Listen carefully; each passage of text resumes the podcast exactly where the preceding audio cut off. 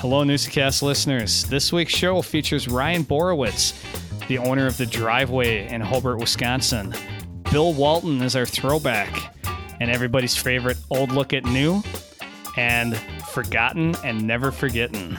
Now let's get this show on the road. This guy's teaching me to shoot. He just made 66 shots in a row.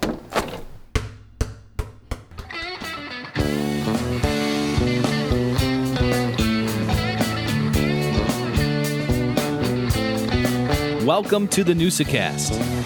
What is a NEWSA-Cast? It's where we bring local folk stories to life through conversation.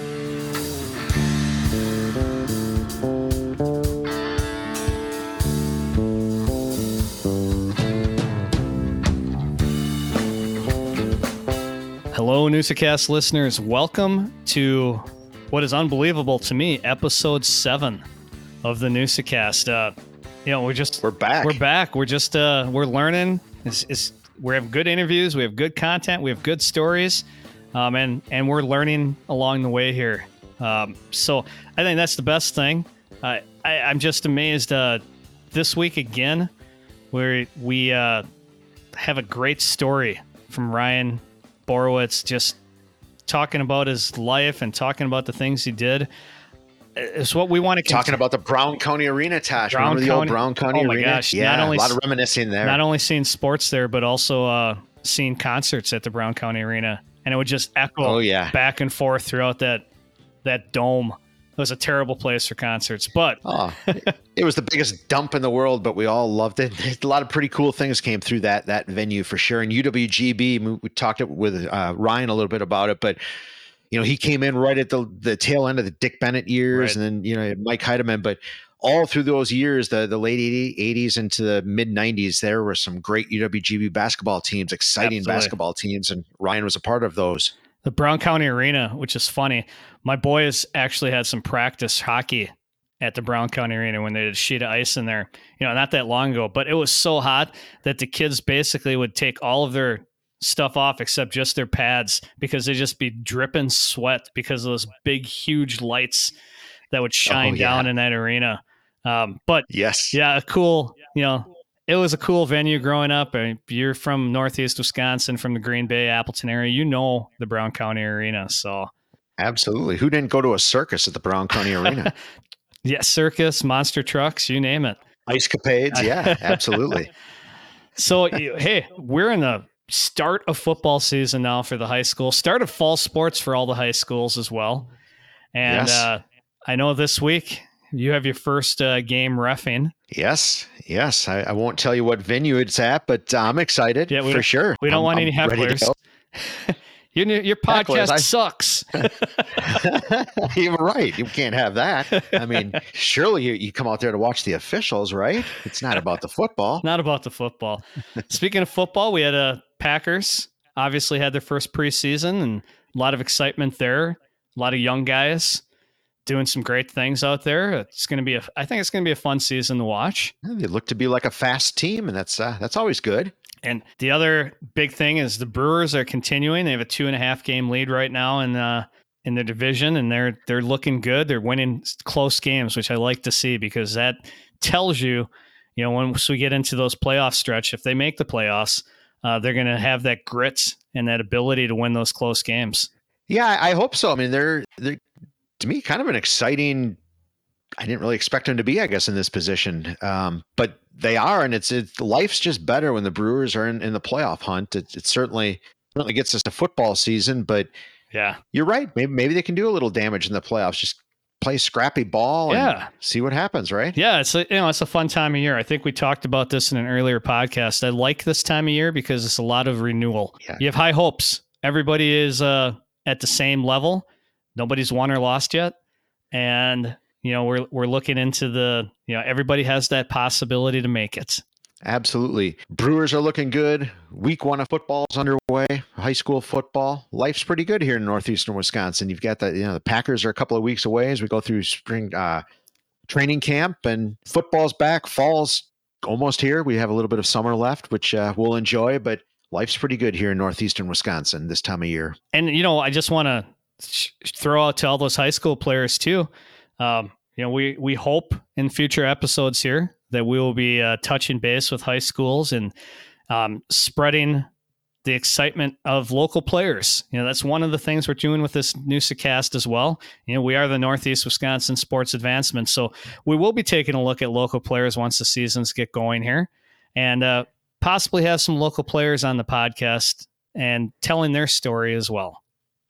Yeah, we're working through all of that, Tosh. You're absolutely right. I mean, this is why we started this, was to highlight local sports, whether it's high school, lower, higher, whatever, but folks from this area, they're tied to sports, and we're big backers of high school sports, and we're going to start to get some of the student athletes involved on this show, and some of the coaches, administrative staff of the different schools, and start taking it to each of the schools in the area, and diving into their programs, and really exploring youth sports and local sports in this area.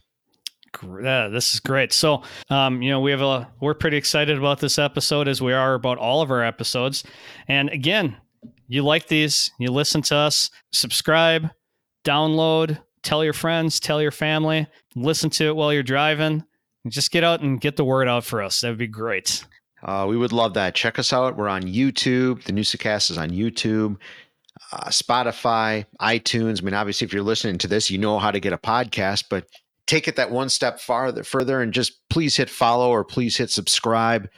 Make sure that you get that automatic download. Those numbers mean the world to us. Take that one extra step. We would be forever grateful. So enjoy this episode. Listen to Brian's story. And don't forget, we have a great throwback with Bill Walton. Yes.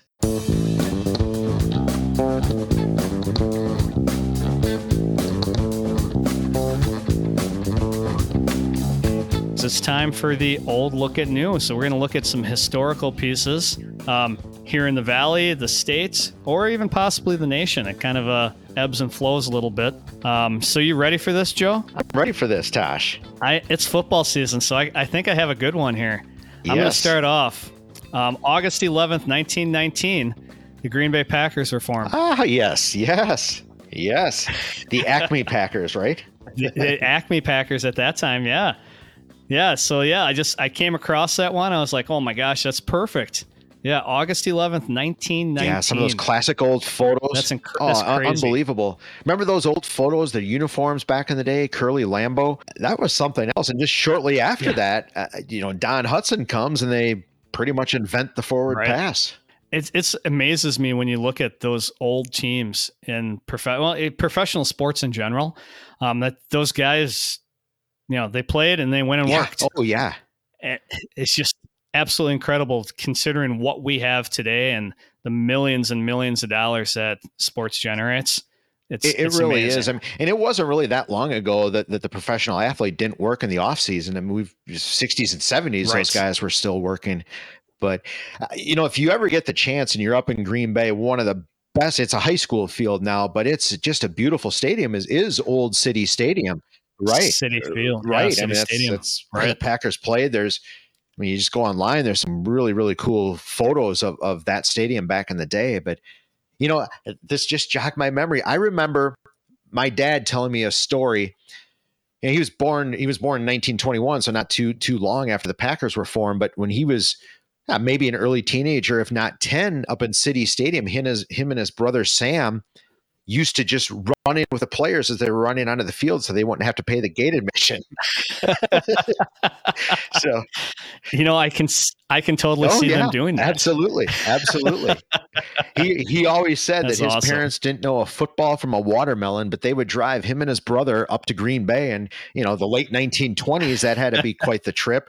And they would just sit in the car while my dad and Sam would run with the players right onto the field. That's awesome. That's a nice memory. I appreciate you jogging that memory for me, Tosh. I haven't thought of that in a while. Well, mine kind of tags a little bit right off of yours. So Packers were formed in 1919, but if you go to 1964, June 3rd, 1964, in fact, in Menasha, Wisconsin, Fred Thurston, Fuzzy Thurston, Bill Martini, and a couple of the guys decided to put together what was called the 1,000-Yard Club. Now, this was absolutely, just blows my mind that this actually happened.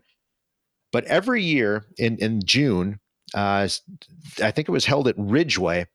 It was the 1,000-yard club. So every 1,000-yard rusher in the NFL came to Menasha, Wisconsin, and they had a banquet for them. So you had guys like Jim Brown and, you know, I hate to say it, O.J. Simpson, guys like that, you know, the greatest running backs in the 60s and early 70s would come. And they had the absolute, I know this is a podcast, but I'm holding up for Tosh. This was the program. It's a football.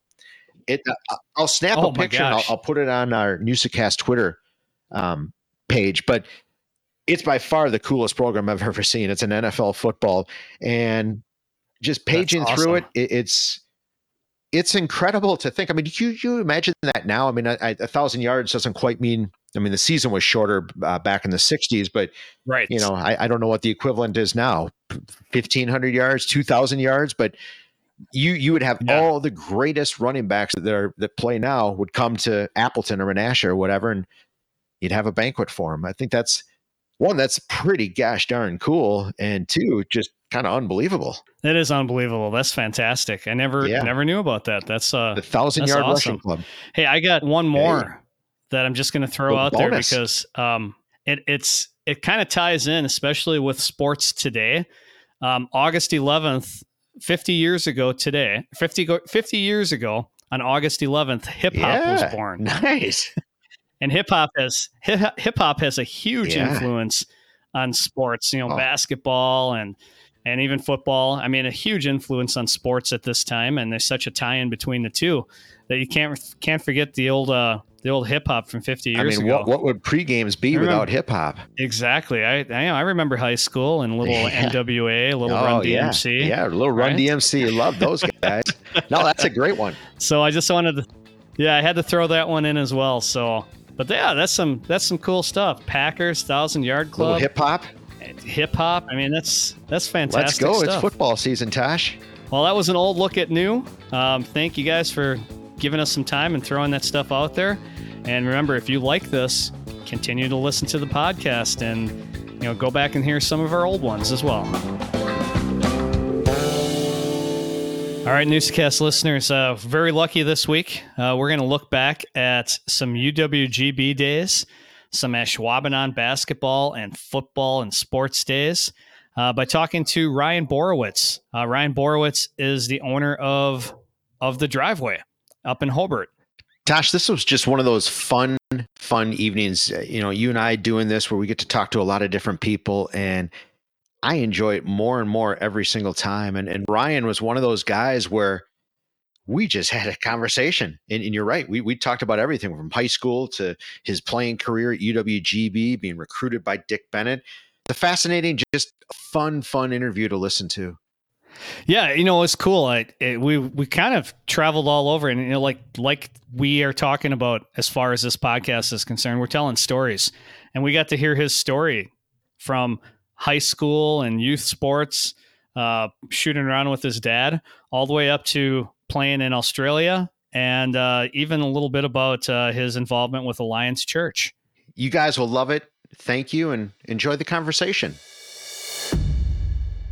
So, Ryan, you get a little time off now after next week? You take a vacation, or is it pretty much year-round? Yeah, no, it's so we go. The summer's by far my hardest and busiest season as far as just on the court. I average between 9 and 14 hours a day on the court. On like instructing. So like, it's just, it's crazy. I mean, I've had people like, you know, come in and yesterday, in fact, a guy texted me, he's like, you know, I was in there, I was watching you. He's like, so it's just this week that you do this, right? And I was like, no, we do this for 10 straight weeks in the summer. And he just was like, you gotta be kidding me. So it's full on, until the end of next week. And then my wife is gracious and she lets me go away. I love to fly fish and go out west. So the last 2 years I've gone to Montana by myself and camped in the mountains and nice for 3 days. So this year I'm going to Wyoming, total middle of nowhere, Wyoming. Same deal, just camp on the river and fish for 3 days and not talk to anyone and not hear basketball bouncing. And that's gotta be nice. And then I get, so then I kind of ease back into on the court. I really, you know, September as a parent, September's first week of September is crazy. So we don't even do anything at the driveway that first week. And then we kind of ease back in. So I'll get back on the court about September, I think 11th is a Monday, maybe. So I get a nice break. But there's really no off season. You know, that was one of the things when I opened it, I kind of knew what summer was going to be like, cause I was doing it at Appleton Lions Church. For the most part, certainly not as full on as I do it now, but I'd been running camp. So I kind of knew what to expect in the summer, but the school year was a total unknown. I don't know how busy it's going to be. I didn't know if there was going to be a downtime. I mean, I lined the courts at the driveway with volleyball just in case I wasn't busy and I had to rent it out to volleyball teams. So it was totally an unknown for the school year. But there's really no downtime. It's definitely year round and then some. Do you have teams that travel out of there, or is it just strictly instructional?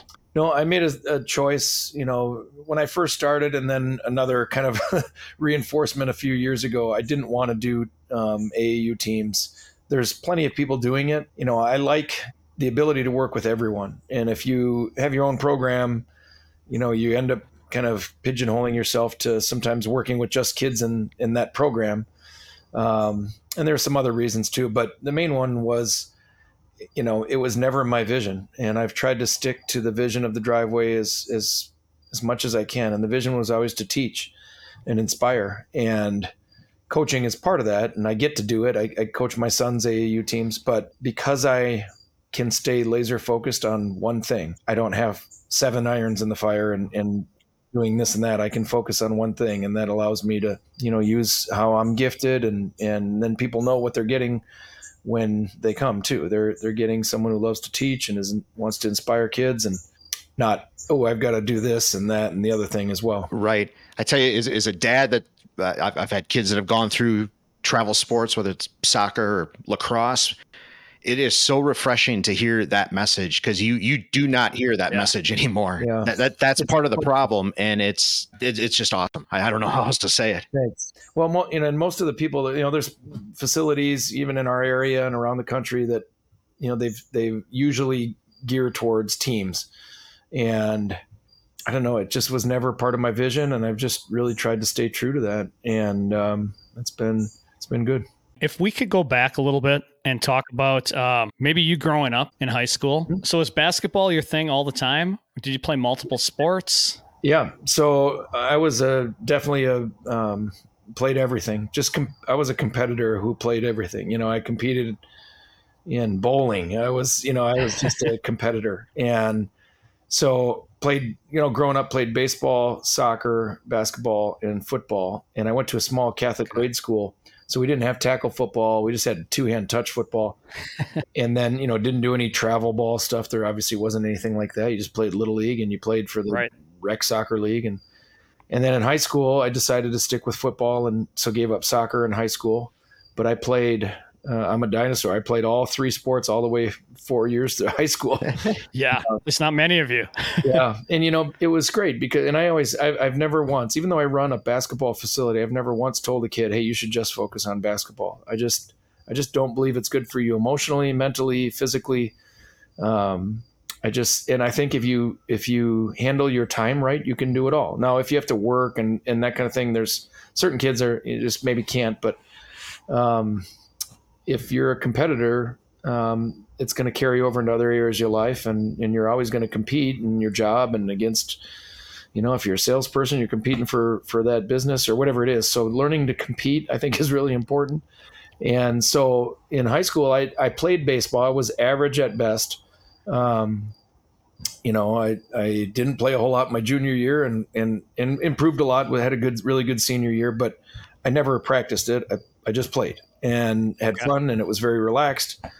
But football and basketball, I played, you know, all the time and worked out all the time and was very serious about those and actually probably had better football accolades. I was the state player of the year in football. My senior year, I was first team All-State in three positions. Yeah, I was reading that. That is absolutely nuts. So quarterback, kicker, and punter, right? Yeah, I think they just had to give me the Player of the Year award just because I mean, the guy was three position, you know. So I think they had to. There was certainly better players. Yeah, it was football, and I was below average my sophomore year when I started on the varsity as a quarterback, and I was a good kicker. Punting, I was pretty inconsistent until my senior year. Then I got very consistent through some technique changes and good coaching. And then quarterback, I was below average my sophomore year, average my junior year, and then really improved my senior year. And just, you know how it is, you just get that most quarterbacks don't get that third year of varsity to really feel comfortable. And I was fortunate to have that third year as a starter, and everything just slowed down, got very, not easy, but it just made sense. Whereas I felt my sophomore year, I was a mess. Junior year, I'd have glimpses. Senior year was very consistent, and we had a great team, so it helped a ton, obviously. But and then basketball, you know, was always my first love, even though physically I don't look like and probably shouldn't have been a basketball player. It was always my first love. My dad was a great player, and you know I always looked up to him, and I had his newspaper clippings up on my wall from back when he was a player. And so the jump shot runs in the family. Oh, yeah. My dad grew up in Duluth, Minnesota, and played at Minnesota Duluth. Probably could have gone, you know, a much bigger school, but his family, he had really young siblings. He was like 18, 19. He had like newborn siblings, and his father was disabled, and, you know, they lived in a 2-bedroom house and didn't have a lot, so he had to stay at home and go to school, live with his in the same room with his little newborn siblings, and yet played college basketball. So unreal. Wow. But yeah, basketball was always first love, but I love football. I mean, I'm excited now. My son's got a scrimmage tomorrow, and he has his first game next Friday, and football season's just fantastic. I love it. Who does he play for? West Appear. Oh, nice. Yeah. Oh, that's a great program. Yeah. Yeah, we're fortunate. We've got a great coach and a good leader of young men, and I have a junior that plays and a freshman that plays. I've been a long-time high school official, and I've always respected West Appear. They've had two of the greatest coaches really to go in this area. Yeah, and Chris has been a good friend. Chris Grison, the coach now. Sure. We're the same age, and we met each other at a basketball camp, actually, and we just clicked and have stayed friends all the way through. And then when he got the job, I was lobbying for him. And yeah. You know, I was just so excited that my kids will, you know, be able to be impacted by someone like him. You tapped into a lethal weapon in high school is to have a great kicker. So that might be some good advice for Chris. Steal those soccer players, right? Right. So growing up, playing three different sports, how did that impact you as an athlete and as a person? Well, you learn, like I said, the competitiveness just had an outlet. And, you know, I grew up there in that fun era where you just went out in the neighborhood, and I had 3 or 4 good buddies in the neighborhood, and that was it. You came home when your mom yelled through the neighborhood, and you could hear my mom from, you know, 10 houses away. And we'd play pickle for hours. We'd play football. We'd play kick the can. And, you know, one of the guys I always kind of attribute, one of my best friend growing up lived down the street a bit, and he ended up being the player of the year, the defensive football player of the year. He was a linebacker at Notre Dame high school, and he was ultra competitive as well. So we just battled in everything, you know. So you just became very competitive, and I was always driven. And I have that thing inside of me where I can work really hard, and you know, like I said, even and it's translated into like what I do in the summer, especially. I don't have any problem working hard or doing it by myself or being alone in the gym or in my driveway. And that always, you know, was a good outlet for me, and you know, certainly helps you manage your time. And I was fortunate. My parents didn't ask me to work. You know, I have a job during high school or anything. So I was able to devote all that time to improving. Were most of your strokes grooved right literally in the driveway? Oh yeah. I mean, yeah, I spent an inordinate amount of time in my own driveway. Yeah. And, you know, even going to the park, which nobody does anymore, but, you know, hands down, I spent way more time in my own driveway than I ever did anywhere else. But we lived fairly close to Lombardi Middle School, in Green Bay Southwest. We were in that area, and there was a real small YMCA close by. And I would go and spend just hours there, you know, trying to get in a game or get on a hoop or whatever. But by far the most amount of time in the driveway, which, you know, when it came to naming the facility, there was never a plan B or an option number two. It was the driveway, and that was it. Yeah, that's a perfect name.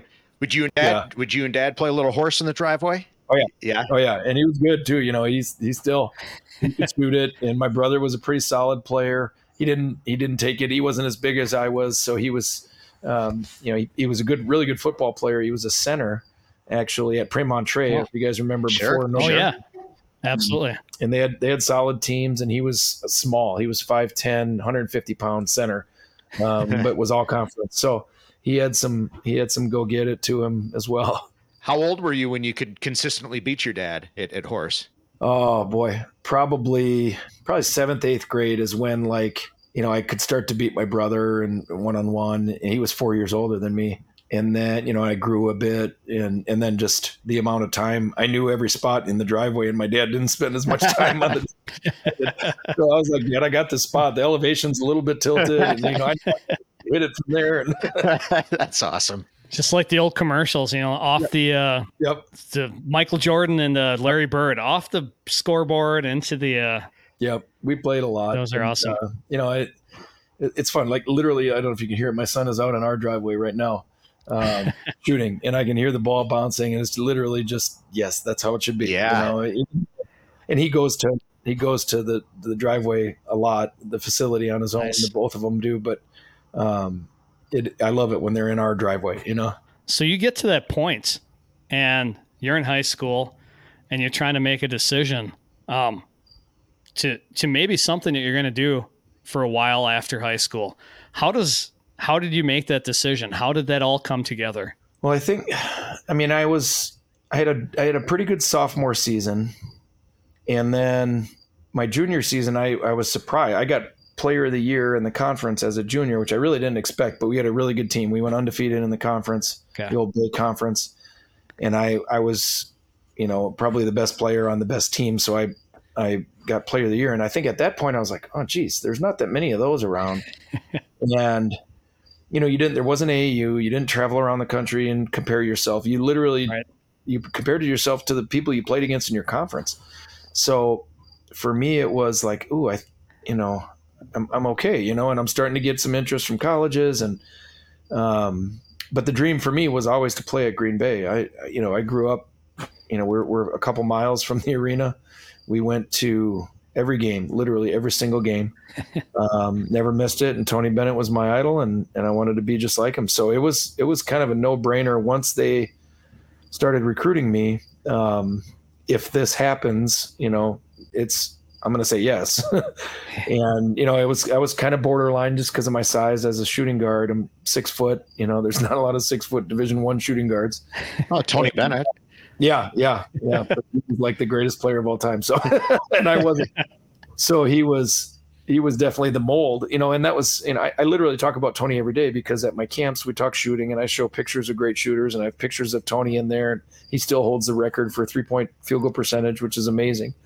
And, in fact, I showed a video of him shooting today with one of his players at Virginia. So he really impacted me, not only as a player and someone I wanted to be like, but off the court. He was a good person. And I was like, you know, and it's one thing I tell the kids too. It's like one thing if I look up to Giannis, and Giannis is a great dude and seems like, you know, and a great player, but physically I can't do anything that Giannis can do.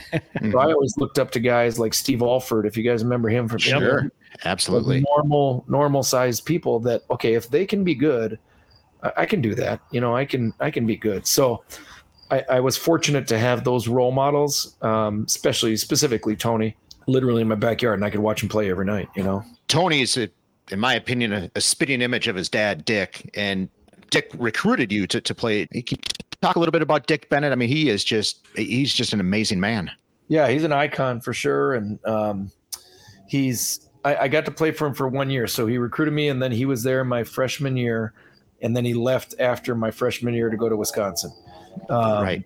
Then Mike Heideman stepped in, correct? Correct. And Heideman was the assistant. He'd been the recruiting guy. So it made sense. Like for me, it was fortunate, because I think if someone else had gotten the job, and I was fortunate that Mike got the job. But yes, playing for for Dick was certainly the goal. And, you know, I got to know him well, obviously off the court too, and just a real good role model for sure. Yeah, definitely.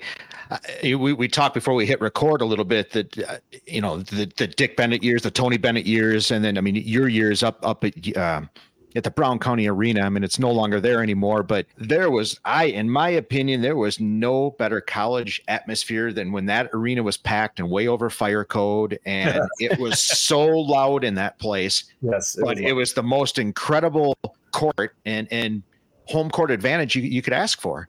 Huge home court advantage. It was freezing cold. Yeah. You know, you get these teams in there and they're walking out like, you know, there's ice under the court. Yep. And the locker rooms were not in good condition and they were freezing cold. Like, we used to wear gloves in the locker room, like, you know, just, you know, stuff on, and then coach is talking, you got gloves on.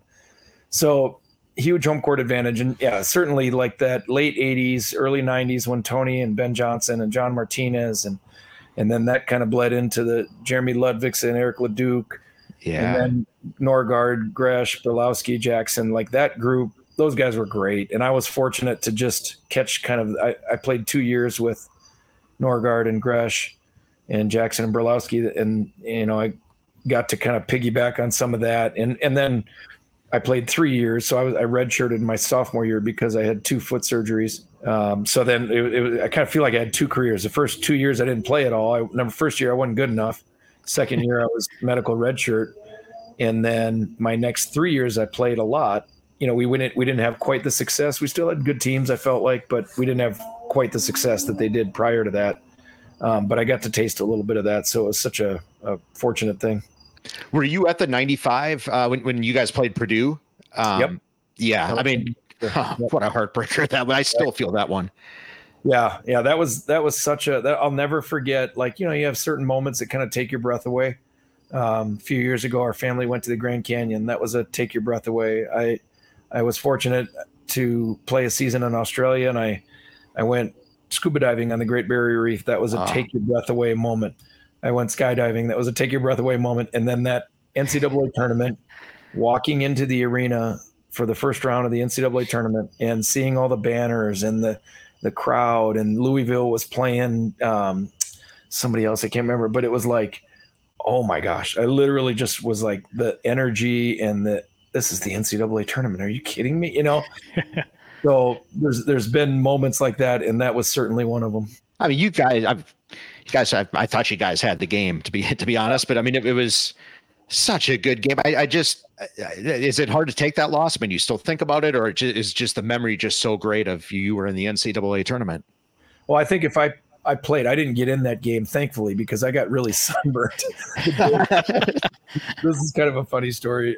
So me and Jeff Norgaard used to love to play trivia, and we would just read trivia questions to each other. You know, the trivia pursuit game, we would just take the cards and read the trivia questions and quiz each other. So that day, it was a hot, sunny day in Austin, Texas, and we didn't play till like 8:00 at night. We had the second game, I think, of the evening. And he and I sat outside, you know, with our shirts off, and we're just in Texas, and hey, we're, you know, a couple of dudes from the cold weather. We sat outside for probably 3 hours, and I got so sunburned the day of the game, and I knew I wasn't going to play, but Jeff was our best player. So after that, so the funny thing is I was so sunburned, I didn't want to take my warm-up jacket off because my arms were so red. It was just like a clown. So if, like in the pictures, I'm the only guy who still has his full jacket on. And the really funny thing, after the game, I'm walking into the shower, and I'm literally beet red on the top of my upper body. And I'm getting in the shower, and Coach Bennett walks by, and he just looks at me, and he does like a double take, and he goes – he just shakes his head.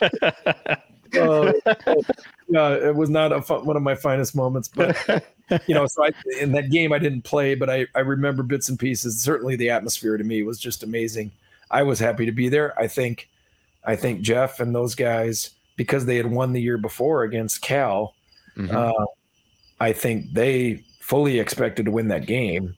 You know, not, hey, we're happy to be here. Like, we won a game last year. We almost won a second game against Syracuse. We're going to beat Purdue. You know, that right. was – they were that good. And Coach Bennett was that good that, like, I think they fully expected to win that game. I was just happy to be there. Right. That Cal game was the Tony shut down Jason Kidd, right? Was that the game? That was Gary Gresh. Gresh. Okay. Oh, yeah. Yeah. Yep. Yes. Yep. Yep. So they had another guy named Lamon Murray that was a lottery pick. They had two lottery picks that game in that team. And so that was certainly the biggest win, I think, in program history for sure. If you could go back to a little bit to like the recruiting process. So what was that like for you coming out of high school in Ashwaubenon being recruited by UWGB? Well, it was, you know, a big thing was I think they just kept hearing about me. You know, when Coach Bennett, you know, lived in town and would pick up the paper, he'd read my name, you know. And there was another guy named Kevin Olm. If you guys remember Kevin, he played at Green Bay East. And we were the same age, and we were the two best players in Green Bay. And we both went to their camps growing up. I think we fit. Certainly, I know personally, I was not a Division One athlete. I just fit really well what they wanted to do. And he saw Kevin and I. Kevin was more of a Division One athlete. He was long, 6'3", really long arms, fairly athletic, and really good defender. So I think Coach Bennett saw he and I as just a combo. Like Kevin's going to penetrate and pitch, and I'm going to hit threes. And that's, I think, how they and then Kevin could really defend, and that was a question mark for me. But I turned into a decent defender, and because you don't play if you can't defend, so you might be able to do it. But I think I was fortunate to grow up in Green Bay that they just kept hearing about me. I had some other Division I interest, but I committed, you know, early the summer, end of the summer of my going into my senior year. So I didn't wait to play out the senior year. Okay. So when they offered, at the time I had some Division II schools that I probably was going to go to. Probably would have ended up at South Dakota State, or Duluth. South Dakota State had a really good program back then, and they were D2, but now they're D1. But they really had it rolling back then, and I could have potentially kicked or punted as well on the football team. So, but as soon as you know, Green Bay offered that summer, it was like, yep, no doubt about it. So it wasn't the recruiting kind of thing you see now and all the craziness and social media and all that. Like, you just hoped you were good enough, and then they called. Like, there was no rankings, and I mean, I guess there was kind of, but not really. Is there a point in you playing, even all the way back into like your younger years, that you knew basketball was something that's a thing, it's a possibility for you? You know, it's a good question. I was always one of the better players in the area, and I think same thing with Kevin at Green Bay East. Like, there was probably 10 guys who were pretty good in 7th or 8th grade in our area, and I was one of those 10. And then I just kept improving, and that's one thing I keep telling kids at the Driveway every day is things change, kids switch sports, you know, kids grow, kids don't grow. Kids hit puberty. They hit puberty in 3rd grade. You know what I mean? Like, yeah, mm-hmm. You just have to keep improving. And, you know, every once in a while, somebody is just physically blessed. You know, they're either really tall, really athletic, whatever their physical gift is. But if you're not going to get that, and I knew my dad was fairly tall, but my mom was really short. And like, I knew I wasn't going to be really tall. You better be able to dribble, pass, and shoot. And I just worked on those things, you know, nonstop. And I think about my, you know, that summer, I went the summer going into my senior year, you know, there wasn't all the AAU stuff, but I went to a lot of camps, and I felt like I was always one of the best players at these camps going against guys from anywhere in the Midwest. I mean, I got invited to Wisconsin, had a select invite only camp for their top 32 players is basically who it was, in Michigan, Iowa, Illinois, and Minnesota and Wisconsin. So there was 32 guys there, 3 days, you know, just with the coaches. And I felt like I was the best player there. No, I never heard from them again because they probably realized we don't need a 6-foot shooting guard, but everybody, you know, I played so well and shot so well that other guys at the camp were like, you know, dude, you're walking out of here with a scholarship. You've played the best here. I wasn't the best player. I just played the best that week. And I did that at 3 other camps too, and really felt like, okay, now I know I can play against everybody because you know, there's just only so many guys who can shoot. And for me, it was shooting. So if you're one of the top shooters in the country, somebody's going to find you. Right. When you're on your driveway, I mean, how many shots are you putting up in high school, just on your own? Did you have like your own little routine that you went through? You had to put X amount of shots up, had to do X amount of dribbling? It wasn't, I had a little bit of dribbling routine, and I always shoot 100 free throws a day. But as far as like I got to shoot 500 or something like that. No, it was volume. It was just always what I was doing.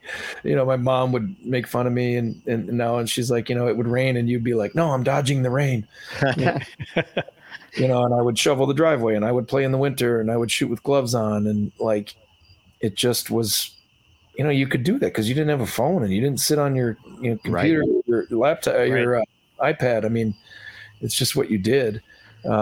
Which, like I said, kind of really excites me when my kids could do that other stuff and they're out there shooting around. Yes. No, absolutely. Were your parents pretty just letting you kind of decide through high school what course you wanted to take? As far as, did they ever push you towards basketball? Did they ever push you towards a sport? No, not at all. In fact, they let me choose the high school I wanted to go to because we grew up in that Green Bay Southwest area. So if I would have gone to public school, I would have gone there. But we moved like about 2 miles down the road towards Lambeau Field, and that was just across the street, but it was in Ashwaubenon. But then when we moved into Ashwaubenon, I started playing baseball in the summer with Ashwaubenon kids and really hit it off and got some good friends. And then the basketball guy found me. And so I started doing like the off season stuff in Ashwaubenon. So we moved when I was in sixth, going into seventh grade. So then the summer going into my freshman year of high school, my parents let me choose, do you want to go to Notre Dame? Because it had switched. That would have been the first full year of Notre Dame. Yep. Mm-hmm. And I didn't really like it. You know, I grew up Premontré, and when you went, my brother went to Premontré, you hated Abbot Pennings, right? Yeah. You guys remember Abbot Pennings was sure. Cool. Yeah. Like, and now you're going to go to school with those kids? Are you kidding me? You know, like the whole concept, I don't think a lot of people my age really liked. And if it would have stayed Premontré, I probably would have gone there. Mm-hmm. But I didn't really like the whole idea of it being co-ed and now you're mixed with these guys, and couple that with I've got two or three really good buddies now in Ashwaubenon, and I didn't have that really at Notre Dame. I wouldn't have had that. And so then I just told my parents, I was like, I want to go to Ashwaubenon. And I, you know, there was good opportunity to play, you know, on the varsity as a younger player, whereas I felt like Notre Dame was pretty stacked in football and basketball. And but really it came down to friends. I had these good buddies who literally, I spent the night with one the other night. Like, we're still good buddies. And that was a big deal. That's how Eric and I are. We've known each other since seventh grade. Is that right? Yeah, absolutely. Yeah. So yeah, it really came down to that. And it was great. I'm sure Notre Dame would have been fine too, but I loved Ashwaubenon. You've talked about your dad. You've talked about Tony Bennett. Is there anybody else that you really looked up to as a player as you were growing up that you wanted to emulate that person?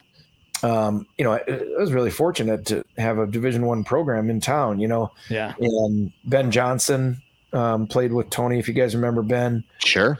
He's still the best defender, because he was an assistant coach at Green Bay for 4 years when I was there. And he was still in great shape, and we played the best defender I've ever played against, and it's not even close. And so I would watch him on defense and Tony on offense. And I think having those guys as somebody to look up to, and then certainly Ashwaubenon had some good players that were there when I was a freshman. They had a good senior that I would look up to, and you know, and guys like that, they just kind of make an impact, and because you want to be them. You know, I really had that desire to, you know, someday be that guy, you know, and that was really important to me. And certainly Tony being at Green Bay was an easy one to emulate, you know, and the Badgers at the time weren't any good. So like they weren't good in football. They weren't good in basketball. So I grew up an Iowa fan. And I don't know why Iowa, just for some reason, I just became an Iowa Hawkeye fan, and they were good in football and basketball, better than the Badgers. Yep. And in fact, one of my favorite, you know, another one of those moments you'll remember forever, my 12th birthday, my parents got me tickets, or got us tickets to go to an Iowa-Wisconsin game at Wisconsin basketball. And so we go to the game, and I'm decked out. I got Iowa hat, Iowa sweatshirt, Iowa sweatpants, black and gold shoes, like decked out. And we had kind of crummy seats, but the cool part was we went in front of the locker room, and you know there was 50 or 60 Iowa fans there that were lining both sides of the locker room and high-fiving the team as they came out to do warm-ups, right? So I'm 12 years old at that point. Fast forward 6 years later, I'm a freshman at Green Bay. We're playing at Wisconsin. We come out of that same locker room, and there's Green Bay fans lining the locker room, and I'm high-fiving people. And that's like, I get chills thinking about that, to go to know like how hard I worked from that 12 years old to 18 years old to be the guy that I was high-fiving coming out. You know what I mean? And it was literally like, I talk about that at the driveway a lot. Like if you want something, you got to envision it, you got to see it. And that was like the culmination of that 6 years of hard work to go from being the kid to being the guy running out. So what a great story. Yeah. That is awesome. So your college career, and you play GB. So you start to look professionally. Was that something that was on your mind, or is it something that like, no, hey, this could happen? Yeah, it certainly wasn't at all. I wanted to play with this group called Athletes in Action. If you guys are familiar with them, it's a Christian. Yeah, ministry. Absolutely. Yeah, and they I was fortunate to play on two of their summer tour teams. So they put together tours in the summer to go overseas, and you play ball. And then you do some ministry work in the community or a country. Or and you guys were good. I mean, that was a good team. Yeah, they used to do these summer teams, and I played on two of them. So I went to Poland and Croatia my first summer, and then I went to Brazil and Peru my first summer, and then Poland and Croatia the second one. So this was the end of after my senior year, and it was a great way to play. You know, you meet guys from different schools. It was a great way to see ministry in real life and get out of the country and just see things beyond yourself and get a bigger appreciation for the world and God and everything. And then they used to have this fall tour team that would go around and play an exhibition schedule. So, you know, the first 2 weeks in November, usually the colleges get two exhibition games. And so the Athletes in Action would put together a couple teams and run around. And we played the 1 year I played after my senior year, we played 15 games in 16 days in 15 different cities. I mean, it was crazy, crazy drive, super fun. I mean, and you got paid a little bit, but it was really a fun thing. We had a good group of guys. You play in high level teams. It was super fun. So I played on that team. So we had like a 6-week training camp. I was not thinking of playing professionally. I was about to do my student teaching in the fall. But I delayed my student teaching to be able to play on this team, because it was like basically all of October, November, I was going to be with this team. So I was just going to delay it a semester and do it, but not with the goal of playing.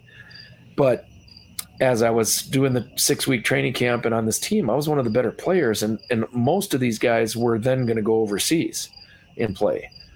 And I was like, you know, these guys are bigger, faster, stronger, but I was like second leading scorer on the team. You know, I was like, you know, maybe there's something, but it still probably wouldn't happen. But I had a connection, a guy that from Athletes in Action that was part of that team. He was like the general manager, essentially. He knew this guy in Australia that was the general manager of a team in kind of the second division in Australia. And they had just been like put into that second division, and they were allowed two imports, so American players basically. And so the timing was really good. I was playing really well, and the Australia team called him and said, hey, do you know of anybody? And they said, hey, we got this guy that can shoot, and you know, he'll be able to score for you guys. So it just worked out perfect. Like, it's not like I had agents or anything like that. Like, it just kind of worked out. And I was like, heck yeah, I want to go live in Australia. And I went. It was great, really amazing people. And, you know, I was able to kind of connect to a church, and just awesome. I still keep in touch with a couple of the guys. Did that for a year. And it wasn't super high level ball. You know, it was the starting five on every team was really good. And then it dropped off quickly. But the level of basketball was really good at that level. And it was great because there was no language barrier.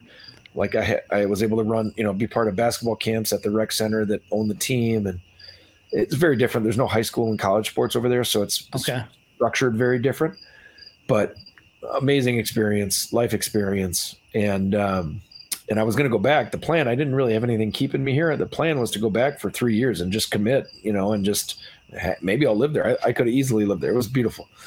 And then I met my wife on a blind date and I was home for like 3 months and I was going to go back, and we met on a blind date. And I was like, ooh. She's not gonna wait for me for 3 years, and she was still in college, and it was like I had my fun, I'm good now. That's awesome. Yeah, it was crazy. Do I remember correctly, did Tony play in New Zealand or Australia as well? Yeah, New Zealand. Yep. Yeah, he was in the NBA for 3 years, and then he got hurt, and I think if he doesn't get hurt, he's probably a 10-year veteran. He was, because every team you need a backup point guard for 8 to 15 minutes a game. The guy who comes in for the last couple minutes of the first quarter, first couple minutes of the second quarter. There's every team has one of those guys, and he was doing that really well. He wouldn't have been a starter, but he would have probably been a backup point guard for 10 years if he hadn't gotten hurt. But once he got healthy again, then he went over there and played, I think, and coached as well. Hey, something you brought up, and I don't want to gloss over your coaching experience at college and things like that, but you mentioned student teaching. So I want to try to tie that into the driveway. Is in the driveway, you're teaching, you're coaching, you're at that ground level. Was that in the back of your mind when you're coaching college, when you're playing in Australia, that this is something that I want to bring back to youth and bring back to my area? I certainly didn't have visions of doing what I'm doing now. Okay. I liked coaching. I certainly thought I would coach at some level, and I did my student teaching, and I coached like 7th and 8th grade at the school I was student teaching at, and then I went out to Massachusetts and coached. I was an assistant coach at a college, a small like Division III college, kind of like a St. Norbert or something like that, in just north of Boston.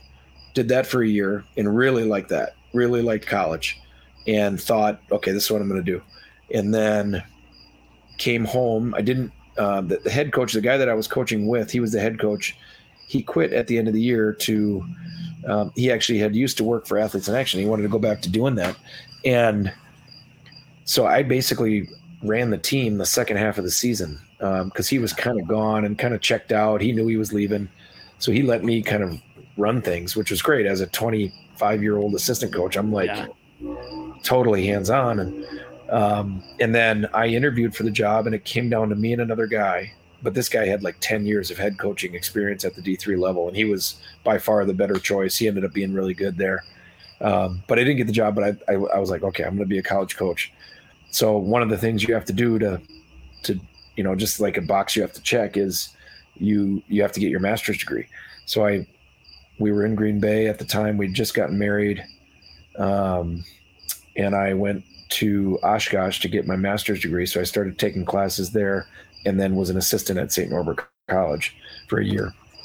All the while, like, okay, I'm going to get my master's, and then I'll start applying for jobs. But then, you get married, and it's like, okay, well, that might change. And so life happened, and decided not to be a college coach, and actually, went and worked for a pharmaceutical company in Milwaukee while my wife was in grad school. And then, didn't love it, and felt like there's got to be something else that I can do, and stumbled across this job at Appleton Lions Church. They wanted to use sports as a way to reach out in the community. And my wife was actually at a conference with their pastor, and he was sharing, she does consulting work, and her group was consulting with these pastors, and he shared the vision of the church that they wanted to use sports as a way to communicate and reach out to the community. She drove home.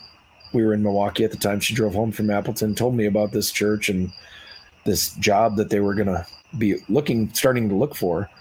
And I got in my car the next morning and drove up to Appleton and hand delivered my resume. And they're like, and because I remember I showed up at the front desk and the lady was like, well, what are you doing?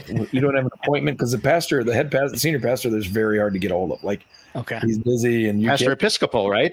Yes. You can't just roll in and talk. Yeah.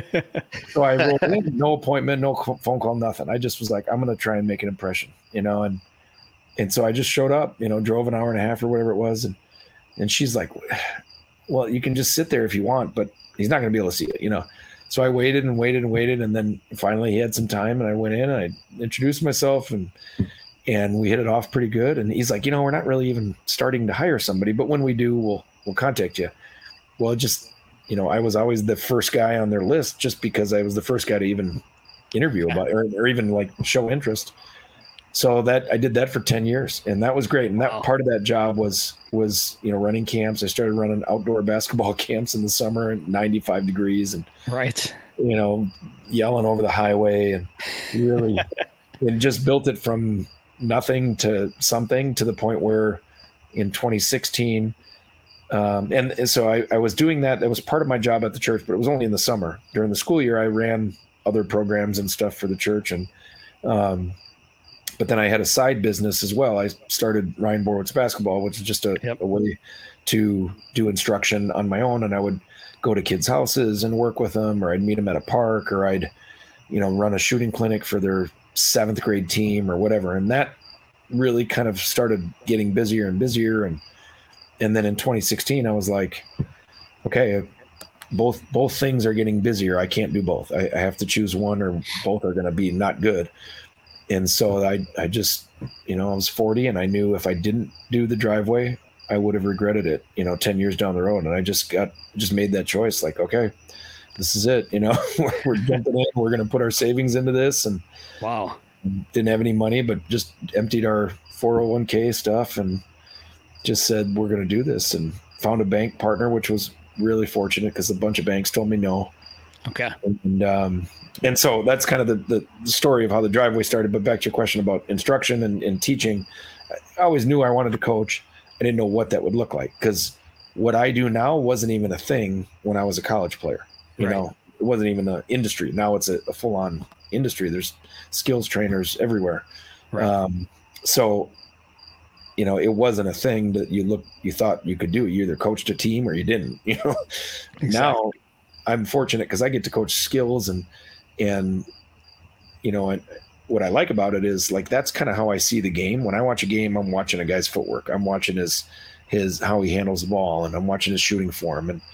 And sometimes I don't see the fact that, they should be in a 1-3-1 zone because that team can't, you know what I mean? Like, there's the X and O side, and then there's the right. skill side. And I've always looked at the game from the skill side. So it fits how I see the game really well, because that's what I'm looking for anyway. How many athletes do you have come through the driveway in a given time period? Oh boy. Well, our summer camps, 10 weeks, 65 camps, probably 2,500 kids. Oh my gosh. And that's just in the camp. So if you guys probably don't know the facility, there's the gym side, and then there's the shooting cage side. Yep. And in the shooting, so while we have two camps every day, 30 to 35 kids in the morning, a different 30 to 35 in the afternoon, and we do that every day. On the other side of the building, there's kids using their membership for the shooting cages, and there's kids doing one-on-one training with our staff at the same time. So it's really busy in the summer. And then throughout the school year it is too. There's different kind of seasons, kind of like 4 different seasons of things where we offer different things. I couldn't give you a number as far as how many kids come through. We do from 1st grade all the way through college players. Wow. So, you employ a lot of young athletes, like high school kids. My son goes, well, he's going to graduate this year. He goes to FVL. I know one of his buddies works for you. I think his name is Isaac Knoll. Yep. Yeah. So it's really cool, because I've known Isaac since probably he was in 7th grade, 6th grade. He used to come to my camps. And then he and I did a lot of individual work the last couple of years, one-on-one time. And now I get to, hire him to work with kids in the summer. So I love that. Like, I've got 4 or 5 of those people on my staff this summer and every summer. So this summer we have probably 20 people on staff. Wow. Normally there's 3 of us full-time. Myself and 2 others are full-time year round. And then we have, 3 or 4 front desk people to help out here and there. We have kids that run, like high school kids, we'll hire to run birthday parties. We do a ton of birthday parties throughout the year. And then in the summer, we have all, anywhere from 8 to 10 current college players that are kids that I've worked with for the most part as they were growing up and came to our camps, and now they get to be the ones in front of the kids, which is really cool. It's so fun. Last night I took the staff out for dinner, just kind of wind down the summer thing, because some of them are starting to head back to school or sure whatever, and it was just fun to sit there. Because then I met with, I don't know if you guys remember the Campbell sisters, Eliza and Olivia. They played at Oshkosh. They won 2 state championships at Notre Dame when Notre Dame started their big run here. Sure. And the Campbell sisters worked for me for 5 summers. Wow. And they were there last night, and so like, and Zach Hayes, he played at Wrightstown. Zach worked for me for 3 summers. So like, and Zach and I started working, he came to my camps in 6th grade and now he's, mid 20s, and we get, so it's really a cool thing. It makes me feel old, but it's really cool to like have these kids like Isaac that were campers and now they get to be the coach, and, it's really cool. I would assume that it makes you feel old, but you also get to pass on those ideals you have as a human to these young athletes as well. And that's something that's probably super special to you also. Well, and it, like, there's, not most of these kids that we work with aren't going to be college basketball players. Some of them might not even play in high school. But I get a chance to impact them through a stupid little basketball. And like, how cool is that? And I just feel it's a real privilege that, and it wakes me up every morning with a smile. Like, I get a chance to do this, that whole thing about the word get versus have, I have to go to work and deal with basketball kids, all day, versus I get to work with kids every day and get to share all this impact and life experiences that I've had. And, I end every camp every day. So twice a day, I give a talk at the end of every camp. And so that's 65 times over the summer where I get 30 sets of eyes and 20 sets of parents' eyes, and they're locked into what I'm saying for 10 minutes. That's and cool. It has nothing to do with basketball, but yet it's weaved in the course of basketball. And, today I talked about, putting into what you or getting out of sports what you put into it, and getting out of life what you put into it. And I used a basketball as a thing, as a prop in the demo, but it just drew the kids' eyes, and there you could hear a pin drop because they're focused on what I'm saying, because it has to do with a game. You know what I mean? Right. But yet it's way more than the game. So I really take that serious, like that opportunity and privilege that parents give me by paying their money to send their kid to my camp. Because anybody can teach them basketball, and that's great. And we take that serious too. But to me, it's that 10 minutes at the end of the camp that I get a real chance to impact somebody. Yesterday, I shared a story. I read this story years ago, and I share it all the time. And it's about the 2 guys that tried to be the first explorers to find the South Pole. And they, one guy had a plan and a purpose, and he had – purpose is one of our words for the summer. So it like, we have 4 words, a theme. We have a theme called Choose Your Path for this summer. PATH, purpose, attitude, toughness, hustle. Those are 4 things you can choose. You can't choose your coach. You can't choose how tall you're going to be, but you can choose those things. And so purpose was the word. And so I told the story about, the one guy who was just going to wing it. They were just going to go, they were going to go 50 miles per day if they could. And if the weather wasn't good, they'd sit in their tents. Versus the guy who this guy named Amundsen, and it's a true story. He, he had a 20-mile march, and he was going to go 20 miles no matter what every single day. And it's the South Pole, so there's terrible weather and all this. And Amundsen went 20 miles every day, and he reached his goal the day that he planned on reaching it. Whereas Scott, the other guy, they went 50 miles one day, but then the guys in their crew were so exhausted they couldn't move the next day. Then a storm rolls in. keeps them in their tents for 7 days. Meanwhile, Amundsen 20 miles every single day. And I equated that to the kids. Like, you want to be a good basketball player, you want to play in varsity, you're in seventh grade right now. What are you going to do every day to get there? You know, just like Amundsen. Or are you just going to play in one tournament like Scott and say, well, hopefully I get better this tournament? Or are you going to be in your driveway doing something every single day, 20 miles every day? You know, so like being able to tie those kind of stories and lessons into basketball, I just love it. Like, it's my favorite thing to do. That's a great perspective. I mean, I have, my boys don't play basketball. They're hockey, lacrosse, and, but it's the same type of thing. What are you going to do every single day to help you improve? And it's taking shots in the driveway. It's shooting into the net in the backyard for lacrosse. It's those things that we've, as a society, unfortunately, we've kind of gone away from. And it's refreshing to hear you talk about, you know, making those commitments so that, you know, that's awesome. I really appreciate that. It really transfers into real life too. Cause like you're in sales. You gotta make those calls every day, whether you want to or not. You know, like my job, I don't have, like, summer's as busy as could be, but we start planning for the fall in July, and I can't just say, no, I'm not going to do it. Like, we have stuff we have to do in July to get ready for October, you know? So it's that, you know, I try to put, and I know they're seventh grade, they're fifth grade, they might not get it, but I know they're listening. And I know as a parent, I love when my kids can be impacted by other people besides me. And so I know when those parents are sitting up there and they're watching and they're hearing me talk, I'm really speaking for them. And I'm to the kid, I'm not their parent, so they're going to listen to me. Right. And, you know, it's kind of funny because, like, I'm still this coach who they, like, today I do a shooting demonstration for my shooting clinics, and I made 66 in a row from 17 feet today. Nice. So instantly I have credibility, right? I'm not just this random guy who's running basketball camp. This guy's teaching me to shoot. He just made 66 shots in a row. I better listen.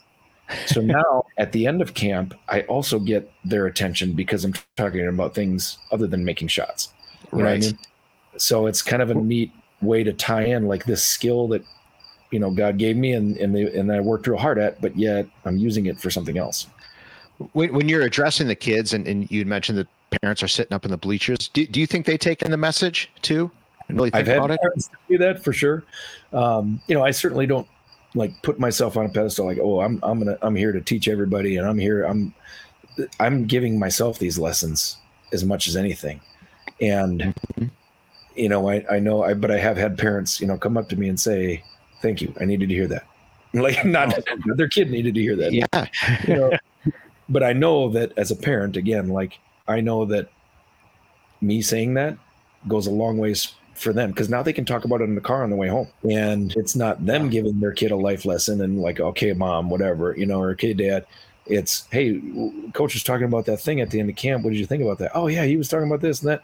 They'll talk about it because it's not them saying it. It was me, even though it's probably the same message they're trying to get across as parents. Right. It's incredible. Right. Well, what a gift you give them. It's a gift. Well, and one of my things I've always said, and I've always felt this: to whom much is given, much is expected. And, you know, that's a biblical thing. And for me, I had good parents. I had a good upbringing. I had opportunity. I had blessing. Like, I was given much. I worked hard for things too, but now much is expected of me. And I say the same thing to my sons, like, you know, you've been given much. Now do something with it. Yeah. Right. Ryan, I can't think of a better way to end this than that. I mean, what a powerful message. Well, I do have one thing to ask you. Not totally end this, but I'm going to go all the way back to the beginning in your fly fishing. So we interviewed Tim a couple of weeks ago, and Tim is a really good friend of mine. I can't remember how long I've known him. But has Tim taught you some things with fly fishing? Oh, yeah, I did.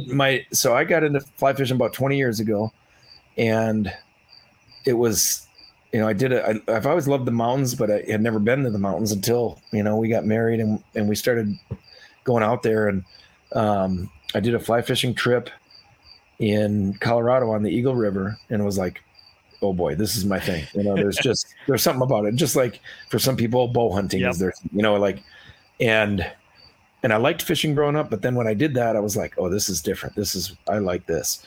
And then the next, like, couple days later, I was driving to this little creek that we lived by, and there was some northern in there, and I had my spinning rod. I didn't have a lot of gear at all. In fact, I had one fishing rod, and I rolled the back window up, and the rod was sticking out, and it broke the tip. And I was like, well, I guess I'll become a fly fisherman now.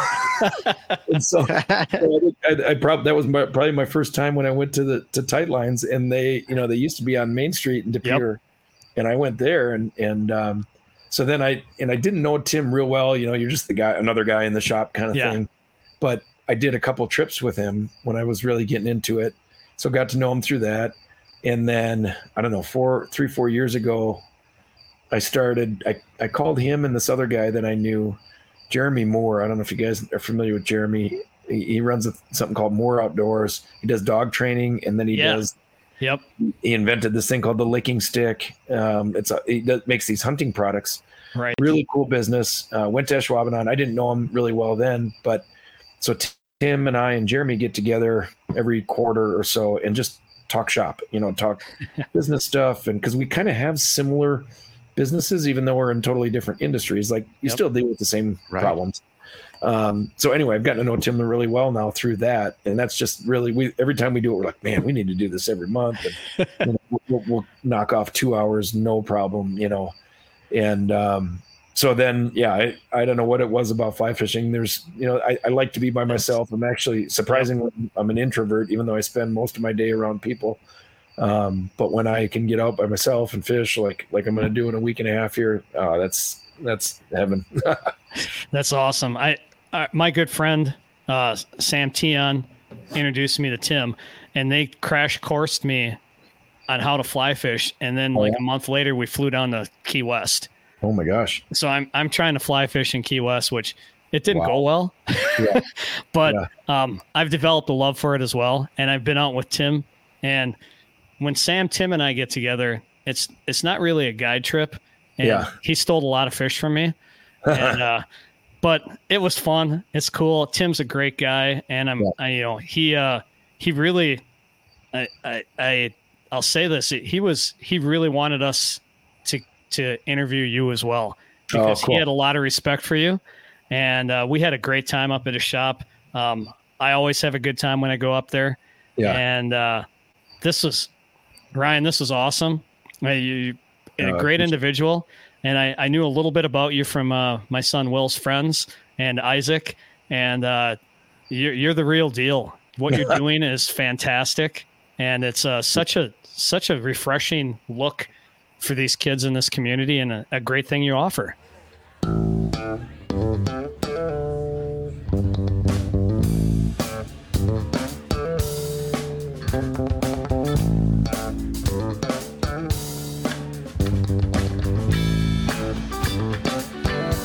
Thanks, guys. It's, you know, I feel very, very fortunate to, I mean, this is my job. I mean, are you kidding me? Like, there's times I go to work, and I live really close to the driveway. It's like a 2-minute drive, and, you know, you drive by and I've had tough jobs. I've had jobs I didn't like. I had jobs I had to do, you know, like I said, but, you know, I walk by, or I drive by people, and I'm like, that guy's probably going to a job he doesn't like, you know, and I get to do this. Are you kidding me? So even though it's crazy hours and it's physically demanding, like, it's very rewarding.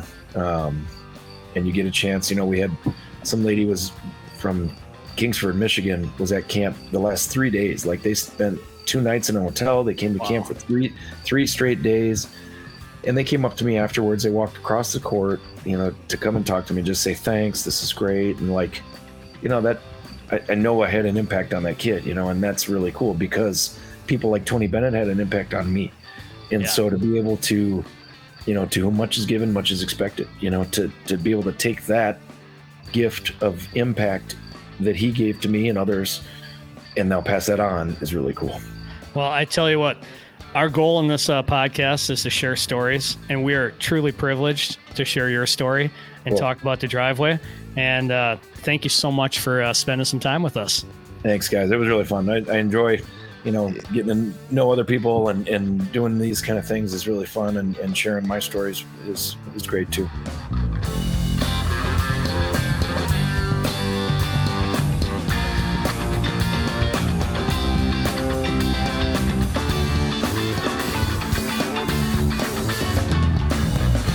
Joe, that was one of my favorite interviews. I didn't know what to expect talking with Ryan. I knew about him, never met him before, and it was just a nice flowing, just an informative interview. I really enjoyed that.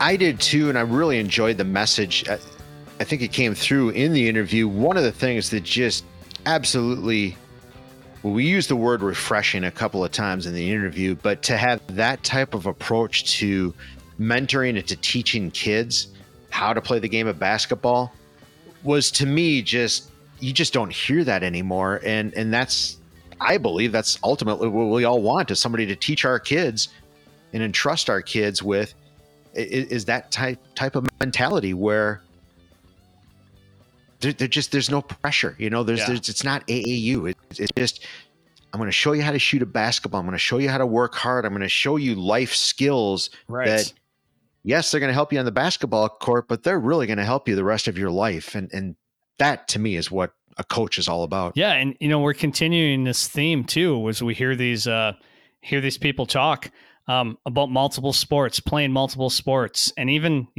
though he runs the Driveway, stress that idea of multiple sports as well. It's one of those unintentional consequences that happen from talking to all those people.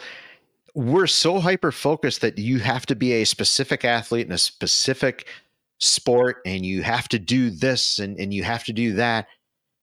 You're right. Every single person that we've talked to so far in the NEWSA-Cast have all played multiple sports, and they're all the top in whatever sport they're in, but it was after years of playing multiple sports. Right. And it's eye-opening. Yeah, absolutely.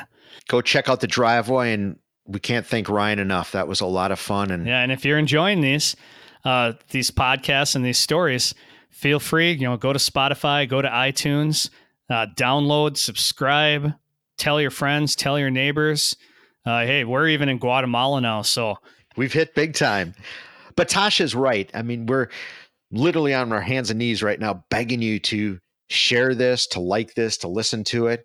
The numbers, they really, really, really do help, and they help groups like us, especially. I think we have some pretty good content. I mean, where else are you going to just really learn about people like we've been able to learn about here on the NEWSA-Cast?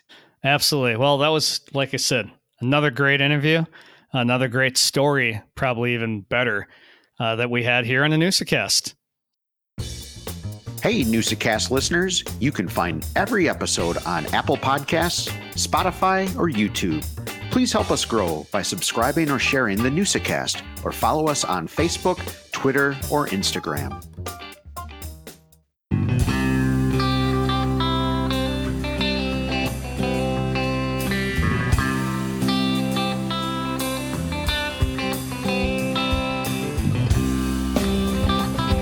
It's throwback time, Tosh. This is a big one. This is a huge one. This is a great one. This is, I still have to pinch myself to make sure that this actually happened. Yeah, you know, like you said, this was a huge one for the Red Smith Awards. A big, big name, and just a lot of fun. So huge, in fact, we haven't even said the name yet. Right. This is Bill Walton. The stream of consciousness in this throwback that you're only getting a clip of here on the podcast is absolutely incredible. He talked and talked and talked. I'm still talking. Might still be talking. I think so. Yeah. So it was fantastic. But remember, this is only a clip, because you can get the full throwback on our YouTube channel as well. And that is a treat. You definitely want to take some time and watch the YouTube channel for that throwback of Bill Walton, because the entire, I want to say it's an interview, but it's Bill Walton. It's Bill just talking. Bill Walton was in Appleton, Wisconsin, and we had it recorded, and you get to see it. Yeah. And you know, if you really like this as well, don't forget to check out Bill's ESPN, The Luckiest Man Alive, 4 episodes. I watched it. It's fantastic. You hear some of the stuff that he talks about. in that as well during this interview. So hope you enjoy this clip. And I do say a clip because it is only a small piece of Bill Walton talking.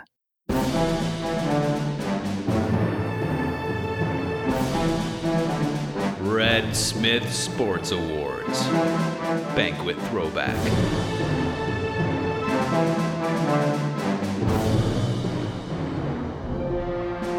The Red Smith Award, of course, goes to someone who has made some unique contributions to sport in Wisconsin, and also epitomizes the great values that Red Smith exhibited.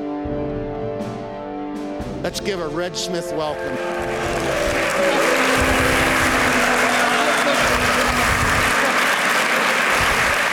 Ladies and gentlemen, the legendary Mr. Bill Walton.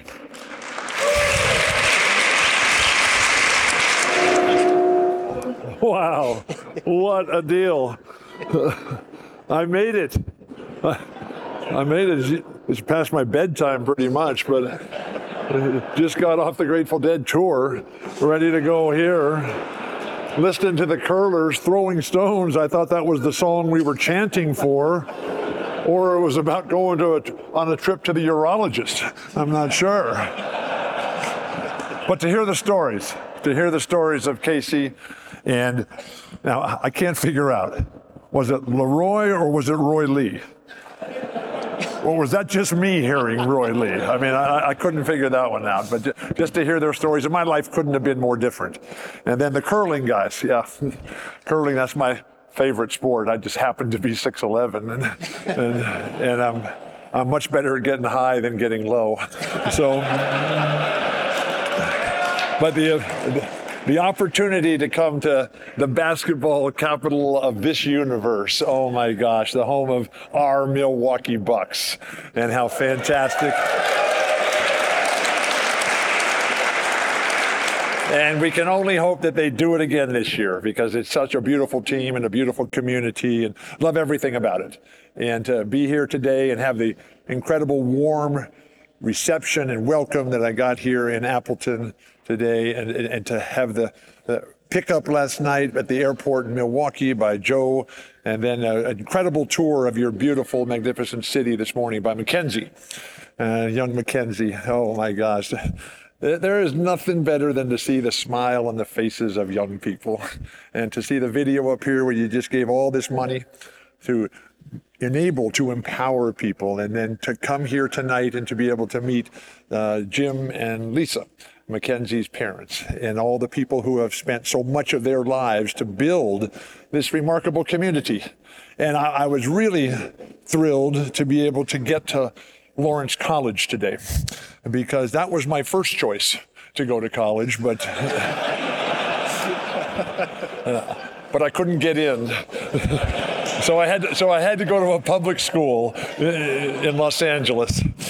And when I was at the NBA 75 celebration in Cleveland, February 18th, not that I remember the date, but I had the privilege of reacquainting with Giannis, and what an incredible human being he is. And I have no idea. I never assume that anyone knows me or anything about me.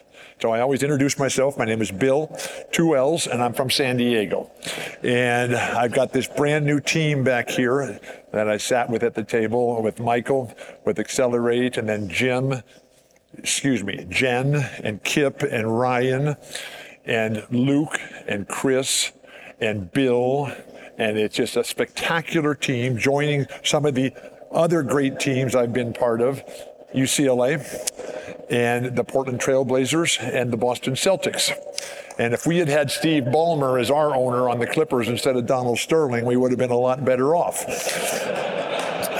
And if you ever doubt the value and power and importance of leadership, just check out the difference between the criminal nature and behavior of Donald Sterling with the worst basketball and even worse business practices. Oh my gosh. And now you have Steve Ballmer, and he's running just the model franchise. Absolutely incredible. But when I was with Giannis at the All-Star 75, we were just chatting aimlessly, mindlessly, which is the worst kind of conversation to have. But we were just having a good time and a good laugh. And I kind of had to tell him that I had gone to UCLA. And he said, he looked at me with that really fine accent that he has. He says, "Oh, is that a college in Los Angeles?" And I said, "Yes." But to be here on the heels of a championship for the Bucks, and the Bucks with the championship 50 years ago, because that was a team that was all anchored by UCLA people with Kareem, Oscar, yes, he went to Cincinnati, but Lucius Allen, incredible, Bob Dandridge, I mean, all these guys, Hall of Famers, phenomenal players out there, and then Larry Costello, who just went into the Basketball Hall of Fame. And it was just absolutely spectacular for me to be with Giannis, with Steph, and all the other heroes, Kevin Durant, and all the players who are going to be deciding in front of our lives the future, because the winners get to write history, and to listen to young Casey here. And the stories. I mean, before I got here today, I thought La Crosse was a city in Wisconsin.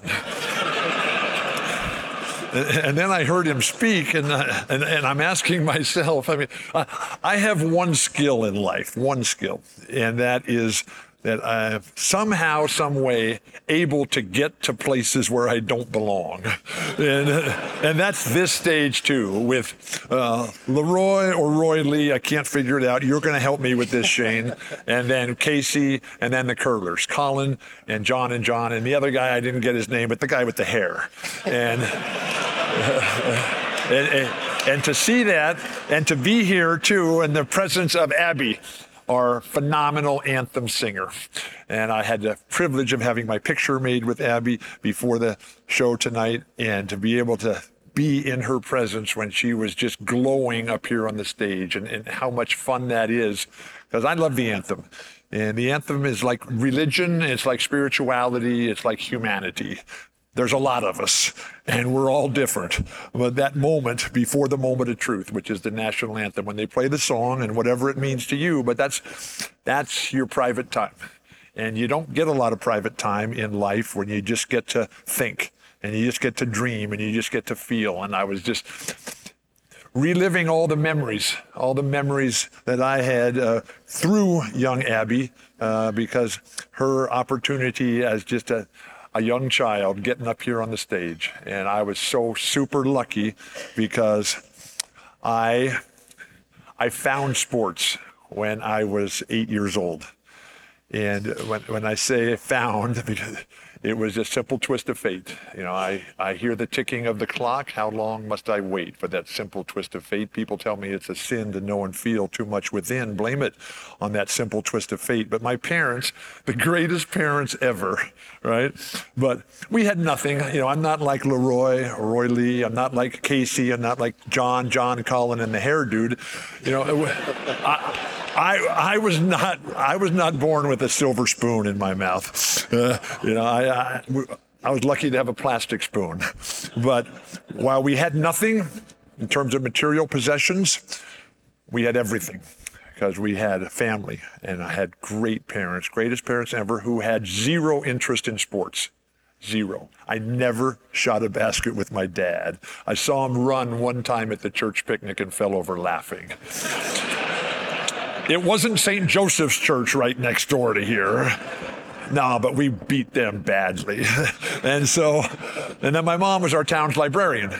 But I was super lucky in that I found my first coach when I was 8 years old, following my older brother. Now, my older brother recently passed, 2 years, 18 months older than me. He was a football player. He played for all of your favorite team, the Dallas Cowboys. And after being an All-America at UCLA, academic All-America, but Bruce and I are the only brothers in the history of the world, or at least of this world, to have played in the Super Bowl and to have won the NBA championship. And so here it was one day after school, I'm following Bruce home, and he wasn't going home. And I kept saying, "What's going on? Where are we going? What's happening?" And he said, "Just follow me." And so I did. And I found sports and my very first coach that day. His name was Rocky. And he had another name, but nobody ever called him anything other than Rocky. Rocky was a pillar of our community. He was a fireman. And when I was out there just on the east side of Appleton North High School, and I saw the Lundgaard Park being ready to be built for the next generations. And I can think of a fireman at 40 years old in this town gunned down at the bus station because he did what firemen do. You see a need, you see trouble, and you head right for it, and you say, I'll take care of this. Firefighter Lundgaard, he gave his life for us. Rocky, he gave his life for us. He wasn't gunned down, no. Rocky, he was the volunteer coach at our elementary school for 57 years, and he never took a penny. And when he finally died, he died just a couple years ago. But he did everything. When he finally died, he was the richest guy I've ever known in my life. And we can't sit here today and say that Rocky knew anything about sports, but he knew life, and he knew fun, and he knew joy, and he knew how to build a team and build a community. And what I have seen here in Appleton has just reaffirmed my belief that the effort it's going to take to get to tomorrow is worth it, because we live these blessed and privileged lives, and privilege, it demands responsibility and obligation and duty, and the duty that we are realizing right here in this room. And all you have to do, this has been a great program and a great event and a wonderful city. And I mean, in Appleton, when I think of Appleton, I just think of this beautiful sunny spring day that we had today. And that's all we get here is just nothing but endless sunshine. And so, when we had all the speakers up here and then the last video and the children receiving the tools, the equipment, and whether it's sporting equipment or whether it's a computer or a new tablet or whether it's some clothes or whether it's some food or whatever it is they need, because that's what this group is all about. Red Smith Awards. I'll take care of that. And you guys certainly have done that, and I saw that in your community today. And so as I've been on just an incredible run in my life, going from the NBA's all-time 75 team. I mean, it was remarkable when I got that information back in September of 21. I was in Houston giving a talk and a speech to a big real estate conference, and I got home that night. I was checking all my electronics and all the communication that we have today, and there it was that I had been named one of the top 75 players in the history of the NBA. And I said, yeah, man.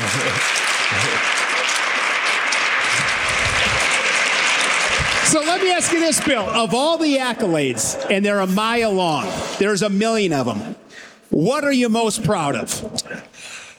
I'm not proud. I'm disappointed, and I'm ashamed, and I'm embarrassed that I wasn't able to do more.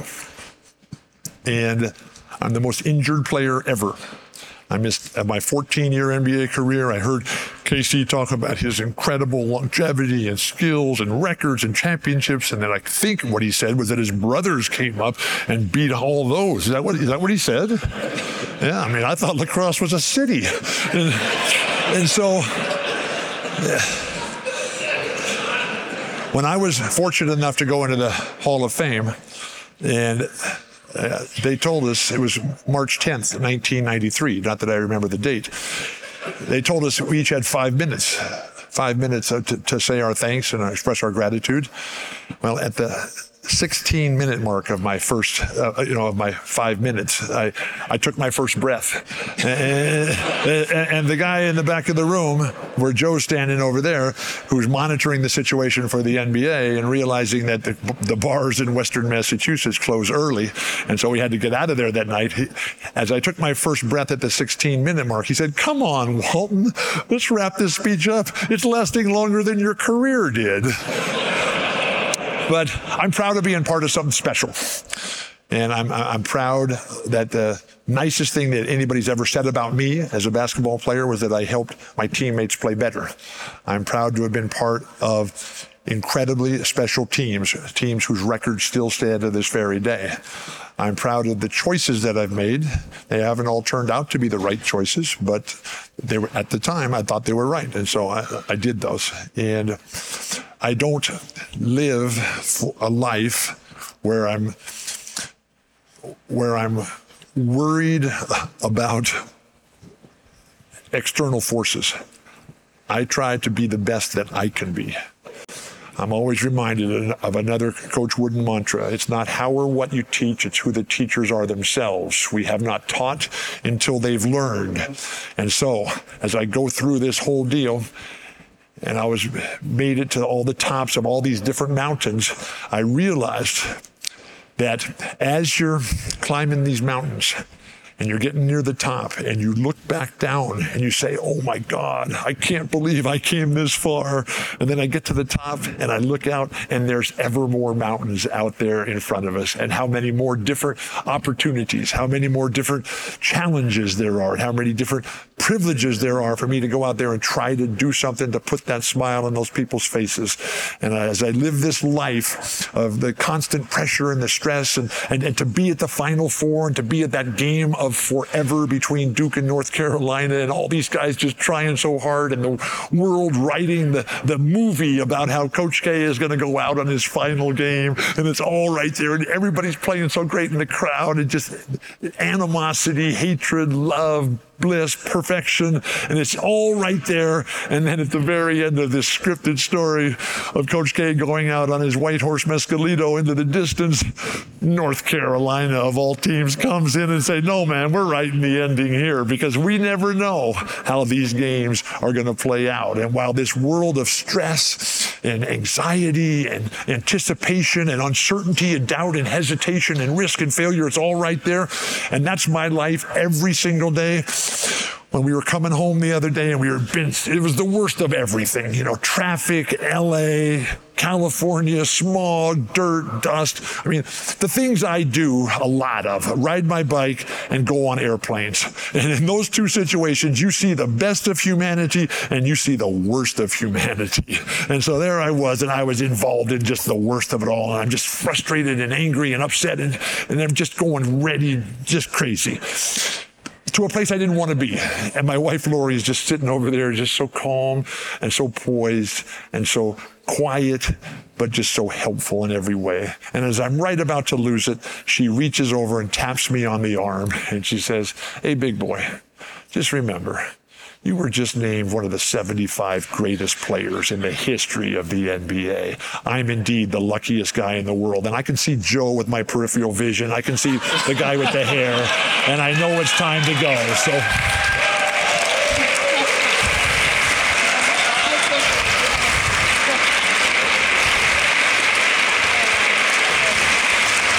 one more time, the Hall of Famer, Bill Walton.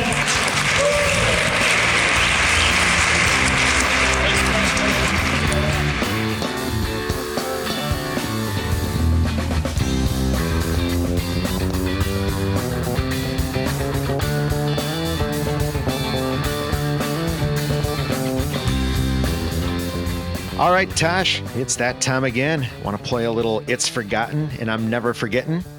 Yep, well, we'll try to run through this again. We always kind of mess it up a little bit, but we'll get it down at some point. That was the smoothest it's ever been said, though, I have to say. It took us 7 episodes, but we got it. I think you're right. Well, what are you forgetting, Tosh? Well, I'm going to go, and this is a kind of an interesting one because it may be interesting to me. I'm going to say I want to forget chain restaurants. Yeah. I don't want to say that I totally want to forget them, because sometimes you just need a meal that you know what it's going to taste like. And maybe when you're traveling, that chain restaurant is a good thing that you see, because it's you know what it's going to be. But overall, when we look at our community and we look at our small towns, I'd rather see more of the small restaurants, the locals, absolutely, the one-offs, maybe 2 of them in town. The chain restaurants are great, but we lost... Lost Houdini's, yes, which is a local one-off restaurant, and we've had lots of them in the past that we've lost. So the chain restaurant, although it serves a purpose, overall, kind of like to forget the chain restaurant. Kind of agree with you, Tash. I think those quaint little restaurants, those mom and pop diners, that's the fabric of the town that you live in, and usually, almost always, the best, absolutely, food. What do you got, Joe? Well, Tash, we're in football season, and I'm a high school football official, and one thing I'm very, very thankful that I'm forgotten is the old enforcement rule of holding. This rule should have been changed years ago, and I cannot thank the NFHS enough for finally changing it to the college rule. So in years past, if you, in high school football, say you had a basic running play and you held 5 yards behind the line of scrimmage, it's 1st and 10, you held 5 yards behind the line of scrimmage. That was the enforcement spot. The spot of the penalty is where that enforcement took place. So a simple holding turned into a 15-yard penalty. Sometimes it was a 20-yard penalty if you had a pass play and the holding, held 10 yards sure. back. Now they're going to the traditional where you see in college where it goes to the previous spot. So it would be where the ball was snapped on the previous snap. So in essence, a holding now turns into a 10-yard foul, which is the way it should be, I believe. So absolutely. So I am thankfully have forgotten the old enforcement rule in the NFHS. Take that one off your plate to remember, right? Absolutely. Well, good. That'll be a big change for high school. Yeah. I mean, really, truly changing some of the outlooks of possibly decisions by coaches and plays. That'll be a positive. It absolutely change, will. And the biggest thing is that it was just a catastrophic foul for something that does happen, quite right. a bit. Is just the basic holding. I mean, it just if you held at any point on in any series, you were pretty much done. Most teams. So yeah, it's a much needed change. It's a change that's people have been crying for years. And then they the NFHS finally changed. And you'll notice, I mean, there's literally 100 rule definitions or rule differences between high school, the NFL and college. And one of the frustrations with officials is people thinks it's Sunday out there on a Friday night. Well, no, it's a whole different set of rules. People aren't used to that, but usually what happens is that the NFL has their set of rules.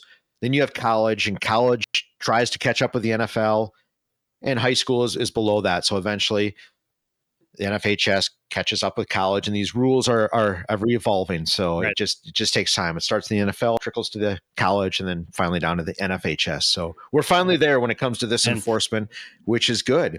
And you bring up possible full another episode of the armchair quarterbacks in the stands. Absolutely. So we'll talk about that one later, but hey, what are you never forgetting, Joe? Well, Tosh, this is a very personal one.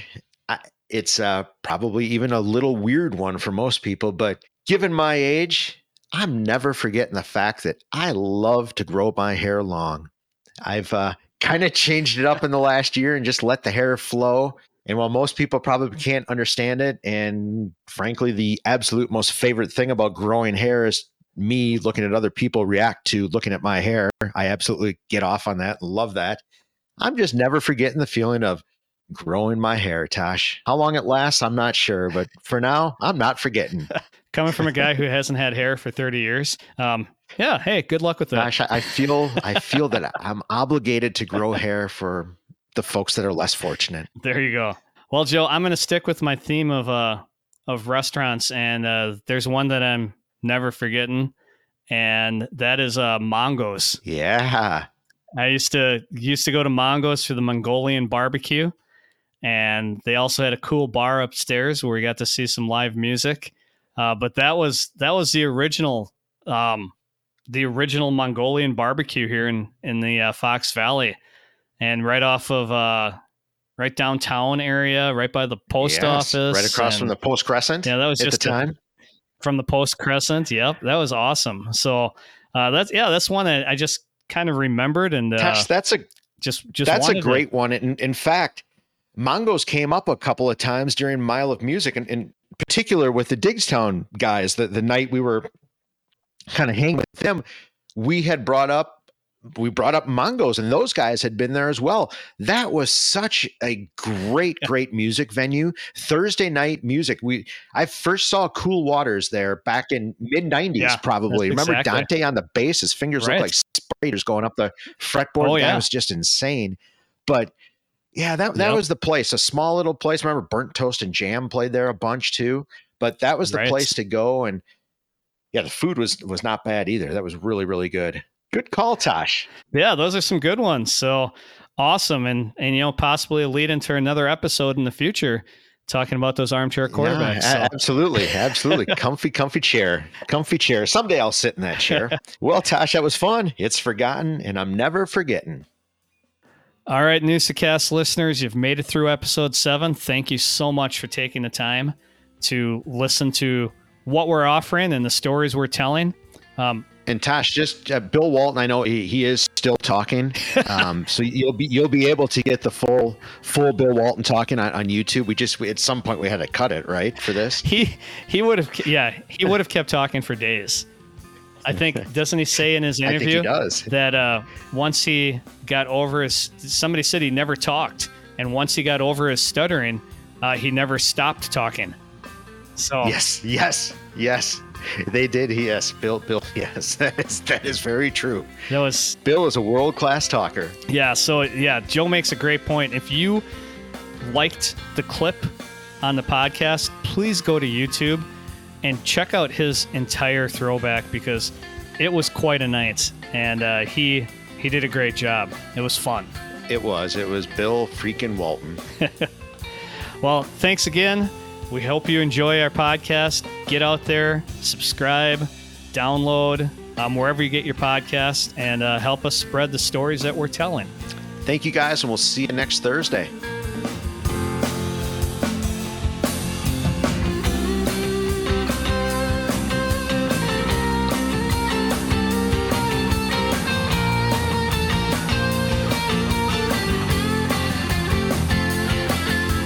Thanks for listening to the NEWSA-Cast. We appreciate your support. If you haven't yet subscribed, please do so and tell a friend. A huge thanks to Digstown for all the music in today's episode. Catch a gig or find them on Spotify.